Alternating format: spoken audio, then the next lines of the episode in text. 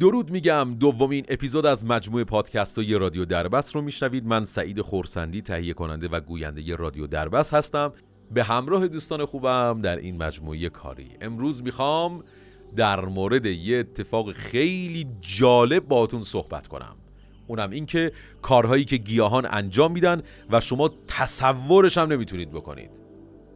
اگه تا انتهای اپیزود همراهیم کنید فکر کنم حالتون حسابی خوب بشه و به گل و گیاهایی که اطرافتون دارین یه جور دیگه ای نگاه می‌کنید داستان اپیزود ما از اینجا شروع میشه که لری اوبل و آلوین اوبل پدر و پسری هستن که تو کار لوله کشیان و کارشون بازرسی و نظارت تو بحثای تأسیساتی ساختمونی توی نیویورک هست. آلوین از وقتی 16 سالش بود تو صنعت ساخت و ساز هست و الان 84 سالش یعنی حدود 68 ساله که تو این زمینه داره کار می‌کنه. با این آقایون مصاحبه ترتیب داده شده چون اونا هم تجربه کافی دارن. همین که یه سری مسائل هست که مدام باش درگیرن و یک سری سوالات که خیلی موقع سعی کردن که به جواب و پاسخ برسوننش ولی نتونستن. آلوین میگه تصور کنید شما جلوی خونتون یه حیات دارین. درست در وسط حیات هم یه درخته. مثلا یه درخت بید مجنون. و تو فاصله یه نچندان دور از این درخت در زیر زمین یه لوله آب وجود داره. یه لوله آب که لوله آب منزل شما رو به سیستم آب شهری که خط اصلی اون در وسط خیابونه وصل می‌کنه. تا حالا فکر کردید که ریشه های درخت ها تو چه جهتی رشد می‌کنن؟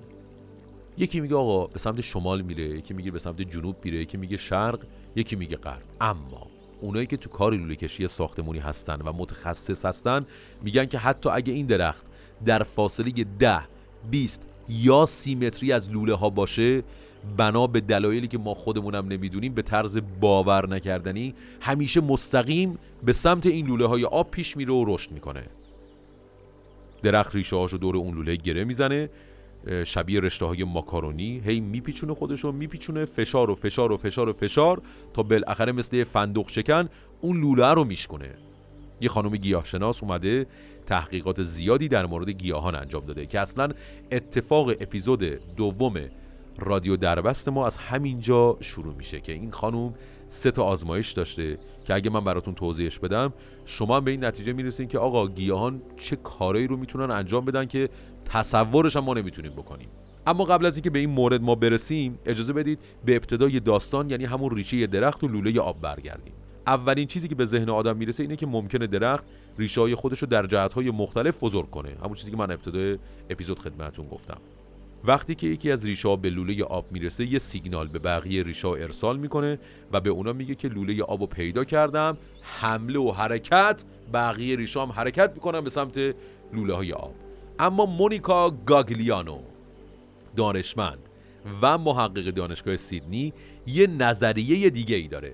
این خانم محقق زیست شناس چند تا از این گیاه ها رو به آزمایشگاه می‌بره و اونا رو در گلدون های آزمایشگاهی به خصوصی میکاره. گلدون های آزمایشگاهی به خصوص هم قیافشون اینجوریه. شما یه وای انگلیسی برعکس رو در نظر بگیرین که دو تا راه داره. یعنی اون ریشه وقتی که داخل این گلدونه قرار داده میشه یا سمت چپیه رو انتخاب می‌کنه یا سمت راستی. یعنی یا راه سمت چپ یا راه سمت راست. حالا در واقع این خانم محقق زیست شناسی خوش صدای ما که منم چند دقیقه دیگه خدمتتون میگم که برای چی بهش میگم خوش صدا بعد از پنج روز متوجه شد که حدود 80 درصد مواقع این ریشه به سمت لوله هایی که داخلشون آب وجود داره میرن.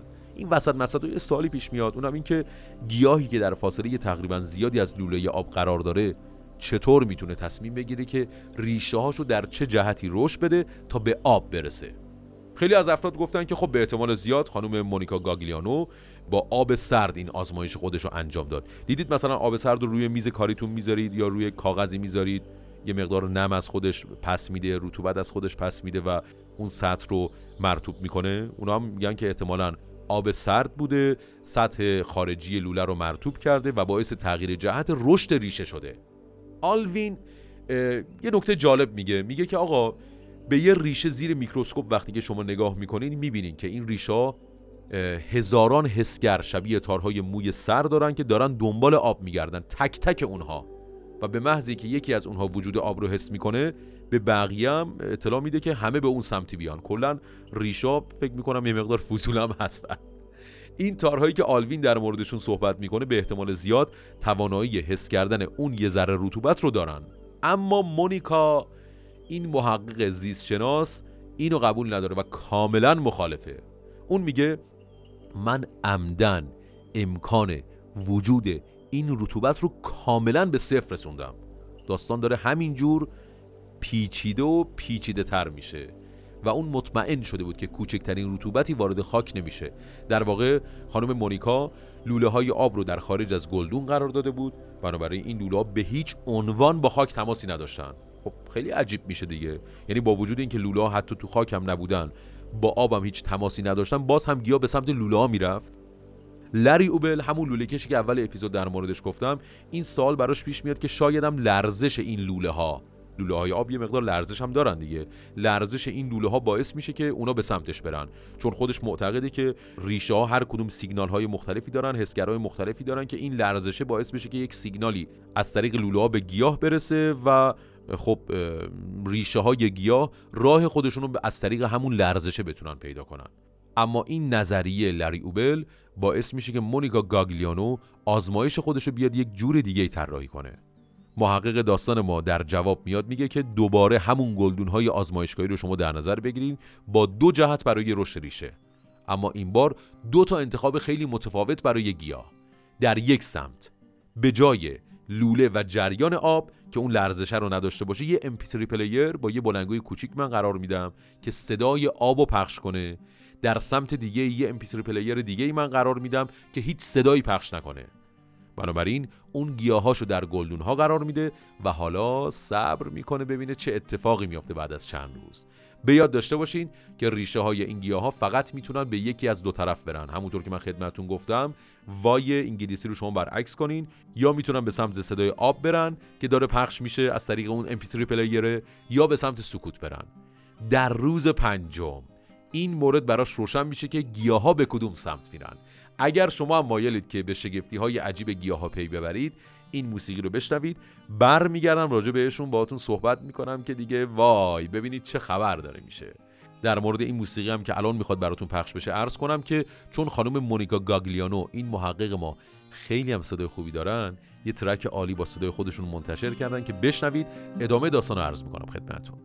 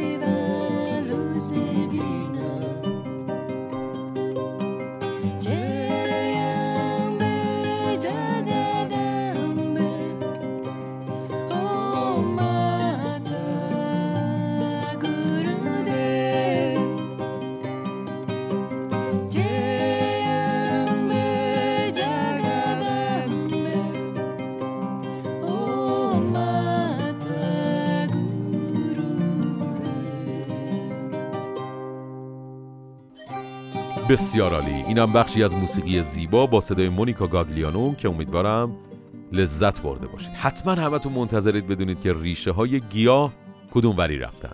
روز پنجم مونیکا یه نگاهی انداخت و متوجه شد که در اغلب موارد بیشتر ریشه ها به سمت صدای حدس بزنید. بله به سمت صدای آب حرکت کردن.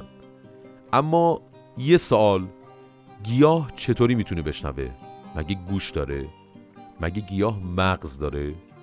جنیفر فریزر وبلاگ نویس سایت علمی The Artful Amoeba که تا الان برنده جوایز علمی زیادی شده میگه گیاهان تارهای کشنده دارن. بریم سراغ انسان ها گوش ما تارهای کوچیکی در اندام شنواییش داره که ما رو قادر می‌کنه صدا رو بشنویم.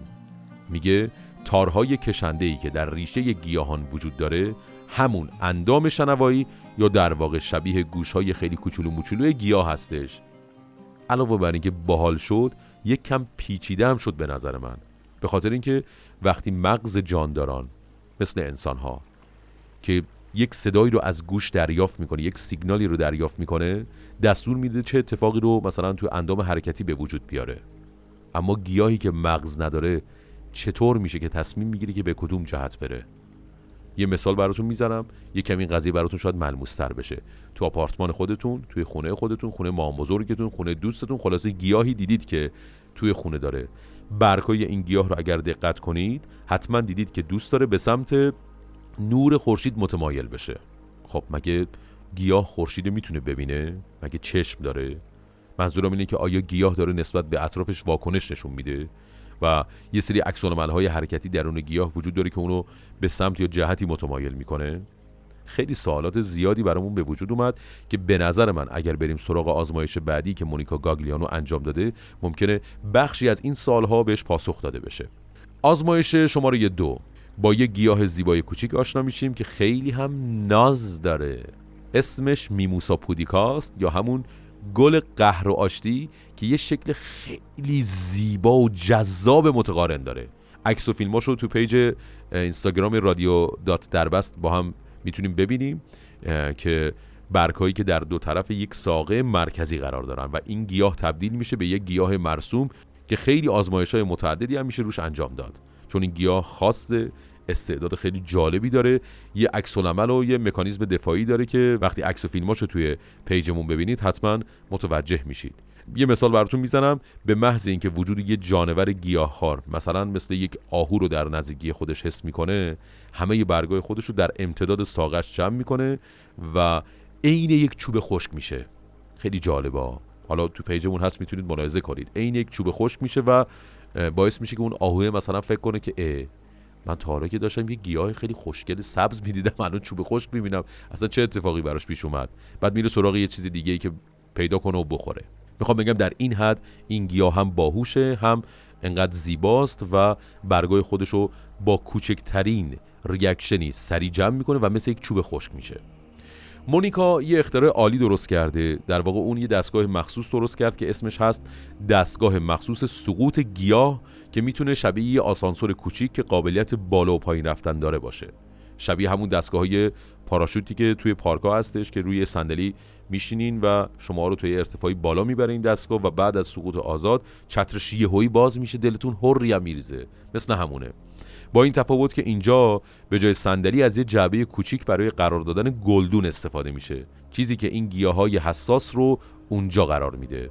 مونیکا تصمیم می‌گیره با این اختراع گیاه قهر و آشتی و که تو حال هوای خودشه از ارتفاع حدود 20 سانتی متری رها کنه که به آرامی روی یه سطح نرمی که با فوم ساخته شده فرود بیاد و گیاه تو این آزمایش صدمه ای نبینه.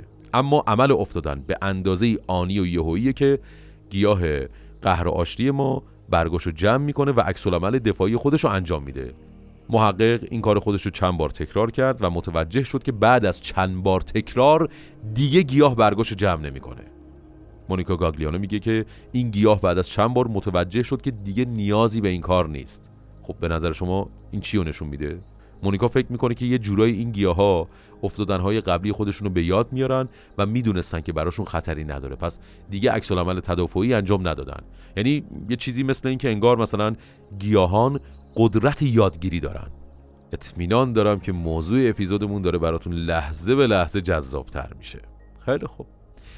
بعضیا بعد از این آزمایش با نظر مونیکا مخالف بودن و میگن که گیاه دوست داره که این کارشو بازم انجام بده اما فقط خسته شده و دیگه انرژی برای این کار نداره. در واقع انگار که بنزین تموم کرد و این می‌تونه یه پروسه انرژی بر برای گیاه باشه. حالا اینجا ماجرا رو داشته باشید که در واقع گیاه خسته نشده بود. چون محقق بعد از 60 بار پایین انداختن یه دفعه اونو به چپ و راست تکون میده و بلافاصله اون برگای خودش رو جمع می‌کنه. یعنی اون عمل قبلیه رو کامل گرفته بود. و به محضی که یک عمل جدیدی بهش داده میشه مثل چپ و راست رفتن سریع برگای خودش رو جمع می‌کنه. پس مسئله این نبود که گیاه نتونه در طول سقوط ها عکس نشون بده. گیاه یاد گرفته بود که نیازی به عکس العمل نشون دادن نیست و خطری اونو تهدید نمی‌کنه و خب این دقیقا پروسه یادگیریه. حالا اینجا یه اتفاق دیگه میافته و اونم این که گیاهان قدرت یادگیری دارن. جالب شد. آقای آتیش باتیا در بخش علوم و فناوری دانشگاه پرینستونه. ایشون به همراه چند تا همکار دیگهش اومدن و گفتن خب پس اگه به همین راحتی باشه و این فرضیه هم درست بشه ما هم باید بتونیم خودمون این آزمایش رو انجام بدیم و نتیجهش رو هم باید ببینیم. خلاصه از دستگاه سقوط آزاد گلدون استفاده کردن و گلدون رو محکم بستن. احتمالا کمربند ایمنیش رو هم بستن و بعد از 5 4 3 2 1 گفتن گلدون رو چندین و چند بار رها کردن.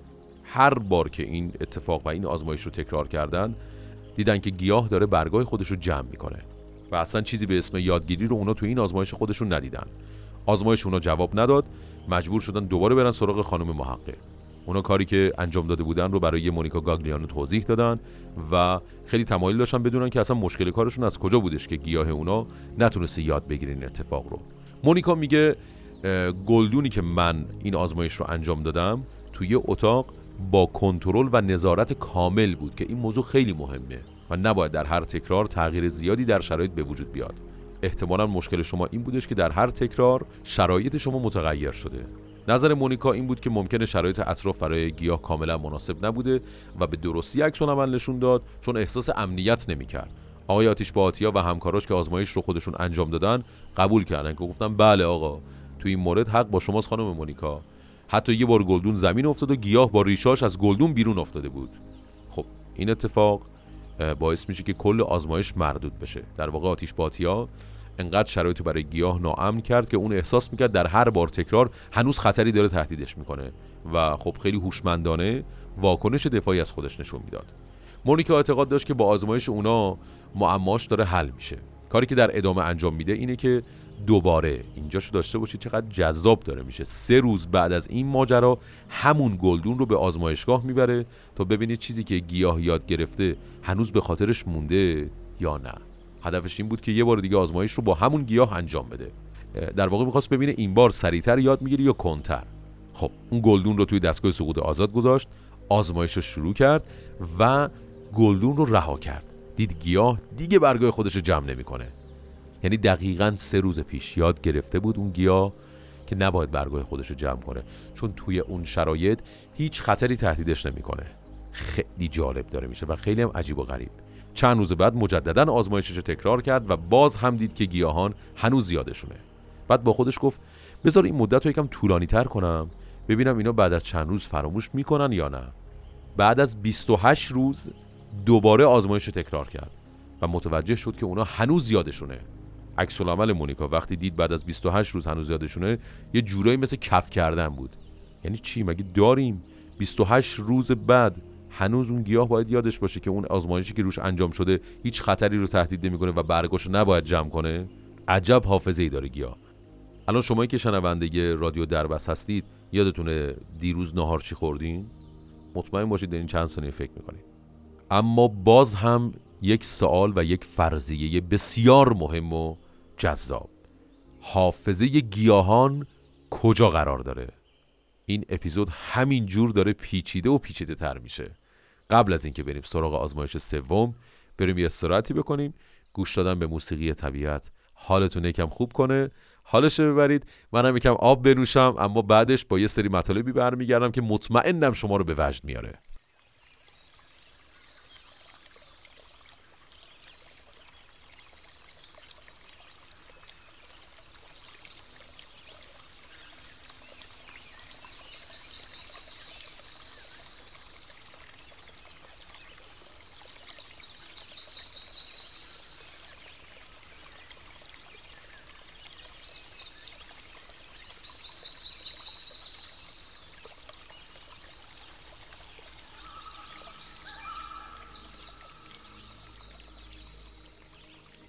اپیزود دوم رادیو دربست رو می‌شوید ما رو به دوستانتونم پیشنهاد بدید لطفا و پلیز.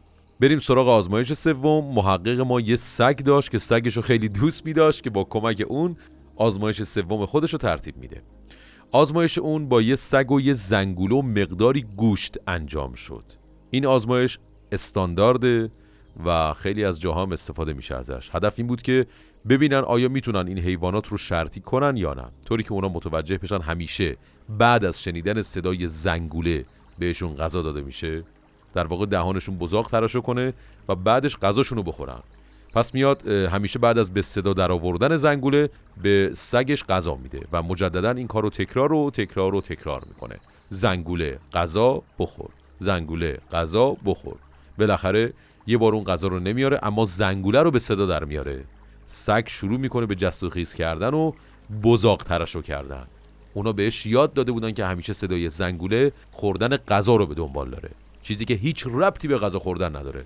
این موضوع در مورد حیوانات صادقه. بنابراین باعث شد که خانم مونیکا به این فکر بیفته که آیا ممکنه گیاهان هم همین مکانیزم رو داشته باشن؟ ممکنه گیاه بتونه یاد بگیره که یه چیز تصادفی مثل صدای زنگوله رو به یه چیزی که بهش نیاز داره مثل غذا ربط بده. پس حالا میاد دنبال یه راهی میگرده که بتونه گیاه رو وادار کنه مثل سگ یا خرس رفتار کنه و شرطی بشه. در واقع میاد در موردش تحقیق می‌کنه و یه آزمایش مشابه سگ و زنگوله رو درست می‌کنه. اما به جای سگ و زنگوله اون بوته های نخود فرنگی و تو اتاقای تاریک نگه میداره و به عنوان غذا بهشون نور LED آبی میده. می‌دونید که نور به عنوان شامانه ها رو برای گیاهان عمل می‌کنه. و خب برای رشد کردن گیاه عاشق نوره و عمل فتوسنتز انجام میده و از اینجور داستان ها بعد از گذشت سه روز روزی سه بار اون نور آبی رو به گیاه میتابونه دقیقا از یک جهت مشخص و بدون تعجب متوجه میشه که گیاه همیشه به سمت نور میچرخه. هر کسی که توی خونش یه گلدون نزدیک پنجره داره این موضوع رو می‌دونه. و این عمل که متمایل شدن گیاه به یه جهت خاص دقیقا مثل همون ترشح بزرگ توسط حیواناته. به نظر مونیکا قسمت سخت کار این بود که باید یه چیزی کاملا بی ربط پیدا می‌کرد برای گیاه که هیچ معنی خاصی نداشته باشه. مثل همون زنگوله برای غذا دادن به سگ عمل کنه. کلی میگرده از صدای وزوز بگیری تا خیلی چیزای دیگه و موفق میشه یه چیز خیلی خوب پیدا کنه به اسم پنکه. یه فن کوچیک از همونایی که تو کامپیوترها استفاده میشه و از همون پنکه استفاده می‌کنه و متوجه میشه که اگه فن رو برای مدت زیادی مقابل یه بوته نخود فرنگی قرار بدی این عمل برای گیاه هیچ تفاوتی نداره و انگار هیچ کاری انجام ندادی و هیچ عکس العملی اون گیاه انجام نمیده. بعدش اومد فن رو درست کنار نور قرار داد. یعنی نور و پنکه همیشه هر دو از یک سمت می اومدن انگار که اون یه رژیم غذایی شامل نور و پنکه برای این گیاه در نظر گرفته بود. فن روشن میشه لامپ روشن میشه هر دو تا از یک جهت به گیاه می‌رسن و گیاه به سمت اونها برمیگرده. خیلی باله. بعدش تو تکرارهای بعدی نور و فن رو به جای دیگه انتقال میده و این بار از یه سمت دیگه اونها رو روشن می‌کنه. فن رو روشن می‌کنه لامپ رو روشن می‌کنه و دوباره گیاه به سمت اونور برمیگرده. فن نور چرخش گیاه. فن نور چرخش گیاه. فن نور چرخش گیاه درست مثل آزمایش با حیوان خونگی زنگوله غذا خوردن. خب حالا در مورد حیوان وقتی فقط زنگوله رو به صدا در میاریم می‌بینیم که سگ منتظر دریافت غذاست و پیش بینی می‌کنه که الان باید یه چیزی برای خوردن بهش بدن. و این خانم محققم می‌خواست بدونه که در مورد بوته نخود فرنگی چه اتفاقی قراره بیفته آیا اگه حالا فقط فن رو روشن کنه ممکنه که انتظار نور رو داشته باشه و به سمت صدا برگرده؟ یا شایدم نه. بعد از سه روز آموزش دیدن با رژیم به خصوص نور و فن حالا نوبت به این رسیده که نخود سبز رو با فن خالی آزمایش کنه. بدون نور. پس میاد جای فن رو عوض می‌کنه و اونو به یه جای جدید می‌بره. فن روشن میشه و حالا نخود فرنگی ما تو این اتاق تاریک و ساکت تنها خودش میمونه و یه نسیم. و بعدش روز بعد. مونیکا میگه بعد از ظهر شنبه بود که رفتم به آزمایشگاهی که توی اون اتاق تاریک بوته های نخود فرنگی بودن. اون میگه که اتاق تاریک بود اما من یه لامپ خیلی کوچیک با نور آبی نه با نور قرمز روشن کردم که می‌تونم فقط اونجا رو بررسی کنم و ببینم. بعدش دیدم که در واقع جوری به سمت فن چرخیده بود و برگاش به اون سمت باز کرده بود که انگار مطمئن بودن هر لحظه ممکنه نور از همون جهت به طرفشون بیاد. بعد از دیدن این صحنه مونیکا شروع کرد به جیغ زدن توی آزمایشگاه و کلی هیجان زده شد. یه جوری هم جیغ می‌زنن خانوما که وقتی دیگه جیغ می‌زنن اون جیغای بنفششون گوشو کر می‌کنه. اما داستان اینه که چطور گیاهی که مغز و حتی یه سلول عصبی هم نداره می‌تونه بین باد و نور یا هر چیز دیگه ای رابطه برقرار کنه. این اطلاعات رو کجا نگهداری می‌کنه؟ گیاه چجوری این کار رو انجام میده؟ مونیکا میگه خیلی چیزها رو من نمی‌دونم اما اینو می‌دونم که این حقیقت که گیاه مغز نداره به این معنی نیست که گیاه نمی‌تونه هیچ کاری رو انجام بده. در مورد این موضوع هنوز در ابتدای راه هستم و باید بگم فعلا تعداد سالها از تعداد جوابها خیلی بیشتر و قسمت جالبش هم برای من همینه. تحقیقات مونیکا باعث شد تا محققان، دانشمندان و زیست شناسان بسیار زیادی توجهشون به این موضوع جلب بشه. در مورد گیاهان قطعا انسان ها هنوز به اون سطح از دانش نرسیدن که بتونن به خیلی از شگفتی های گیاهان پی ببرن. خب یواش یواش داریم به انتهای اپیزودمون نزدیک میشیم. به نظر من اپیزود دوم موضوع خیلی جذابی بود. و نوع نگاه ها به گیاهان اطرافمون بعد از شنیدن این پادکست شاید یه مقداری تغییر پیدا کنه. ما انسان ها جزئی از طبیعت هستیم به طبیعت بهتر احترام بذاریم. اینطوری فکر کنیم که اگه یه درصدی از تحقیقات مونیکا درست بوده باشه و خیلی از رفتارهای ما تو ذهن گیاهان بمونه پس بهتره با همه گیاهان اطرافمون مهربون تر باشیم. ممنونم ازتون که تا انتها منو همراهی کردید. رادیو دربست رو به دوستانتون پیشنهاد بدید. اپیزود بعدی با یک موضوع بسیار جذاب. که من لوش نمیدم الان در خدمتتون خواهیم بود و امیدوارم که ما رو فالو کنید در شبکه های مجازی. بهترین ها رو براتون آرزو دارم و با خداحافظی می‌کنم. بدرود.